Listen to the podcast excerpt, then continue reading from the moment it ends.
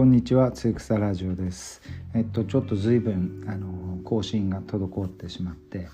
で、あの、ラジオね、あの、撮りたいなと思いながら、なかなか、あの、ちょっとできなかったんですけど。やっとちょっと時間っていうか、精神的に、あの、ちょっと落ち着いた時間を過ごせてるので、今日は、あの。ラジオを撮ってみようかなと思って撮っています。で、あの、やっぱり。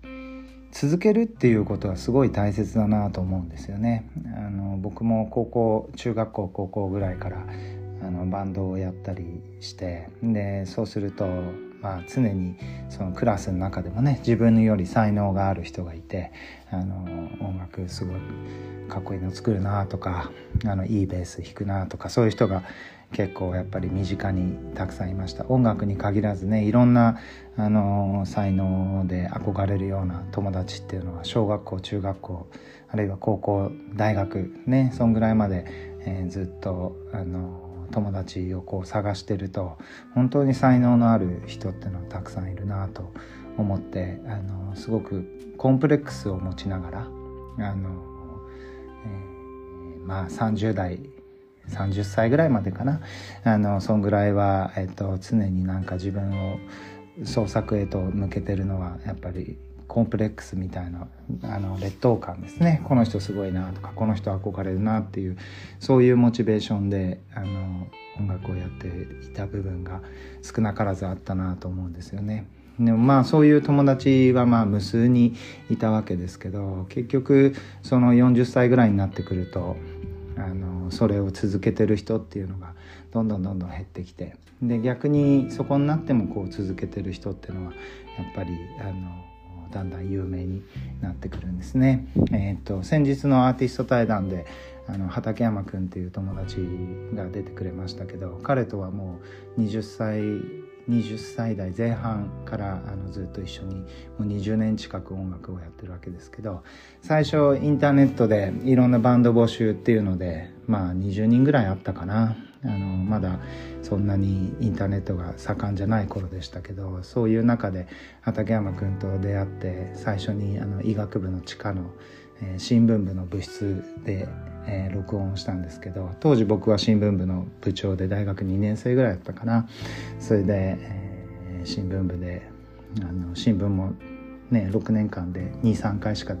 出さなかったんですけど部室があってそこであの音楽できたのでそこに泊まり込んで2人で音楽やってました。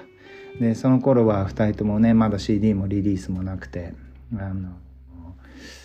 ライブとかもね一生懸命頑張ってやってた感じだったんですけどまあ結局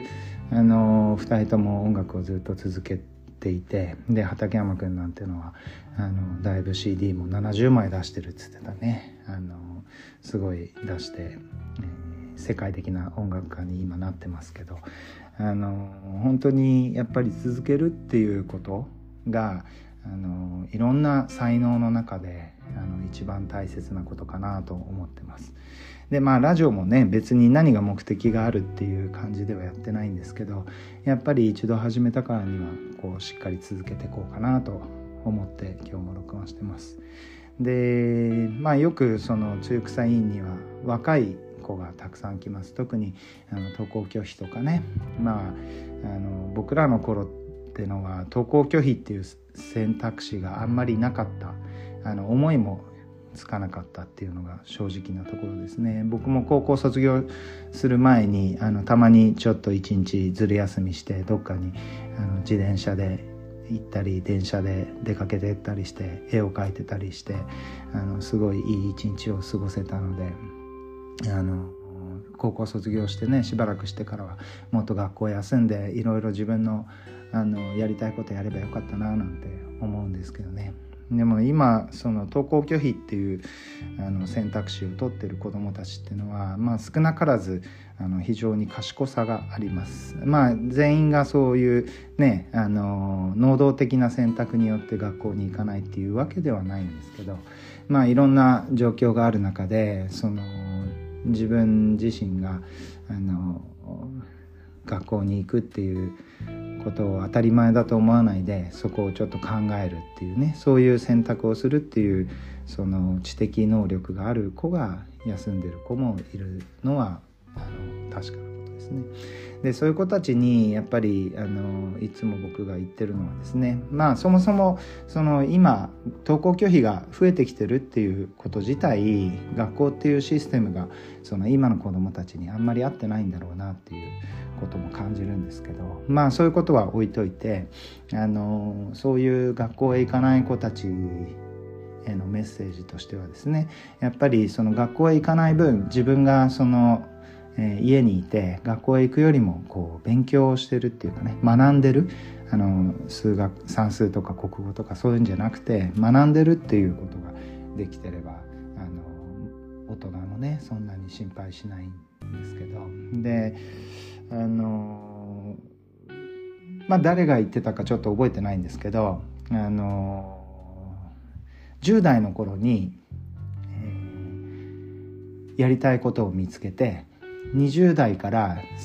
えー、20代の時にそれを、えー、全力で10年間続けると必ず30歳になるとプロになる。つまりそれで収入を得ることができるっていうね。あのそういうことを言ってる人がいて。まあ確かに僕の周り見てるとやっぱり30歳ぐらいまで20代のその多感な時期というかね。あのそこで、えー、やっぱりものを作るっていうことは辛いことも結構たくさんある。と思うんですけどそこでまあ才能ある子たちが20代の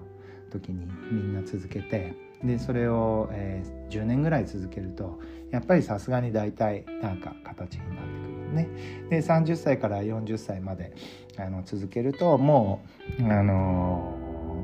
ー、その人のそのできることっていうのかなあのそういうものが、えー、特に一つのことに集中していれば集中しているほどその人のあの色とかそういう作風っていうのが出て出てきて、まあ、40歳ぐらいからはそういうあの自分のスタイルの中であの作品を作るっていうことができるようになってくるんじゃないかなと思ってます。だからまああの人のことをね言ってるわけではないんですけどあの僕自身もやっぱり音楽いまだにまあ楽譜も読めないしあのそれでも好きな音楽っていうのがあってそれをずっと続けてるとまあ世界中のどこかにあのそういうのをこうあの好きだと言ってくれる人がいて、えー、続けていくことができるようになるのでまああのラジオもですねあのあんまりアウトプットの敷居を高くしすぎずにあのくだらない話も含めてあのどんどん、えー、出していければ、まあ、ラジオっていうのはそういう割と気軽さがまたいいところもあったりしてね、まあ、患者さんなんかも聞いてくれてるっていう人がいても内容は分かってないけどなんとなく聞いてると落ち着くみたいな感じの、えー、スタンスで聞いてくれてる人もいるみたいで。あの僕はそういうのも嬉しいですよね。だからまあこの僕がねあのアウトプットの敷居をちょっと下げてあの気軽にこういうところであの話したりすると思いますけどあのそういうのも聞いてもらえるとなと思います。まあ、あとはもう一つその漢方とかねそういう医療の話っていうとどうしても僕自身もアウトプットの敷居がちょっと高くなってある程度ちゃんとしたことあるいは、えー、まあ、間違ってることもあると思うんですけど間違ってることをなるべく少なくするとかそういう聞きやすくするとかですねそういうことにもちょっと気をつけて、まあ、医療系はもうちょっとちゃんと形として残せるようなものにしつつ、えー、ラジオとしてはあの気軽に、えー、アウトプットをしてそれで、えー、続けるっていうことをテーマにあの続けていけたらなと思いますのであのこれからももし時間があったらあのぜひ聞いてください。じゃあ今日はこの辺で一度終わります。ありがとうございました。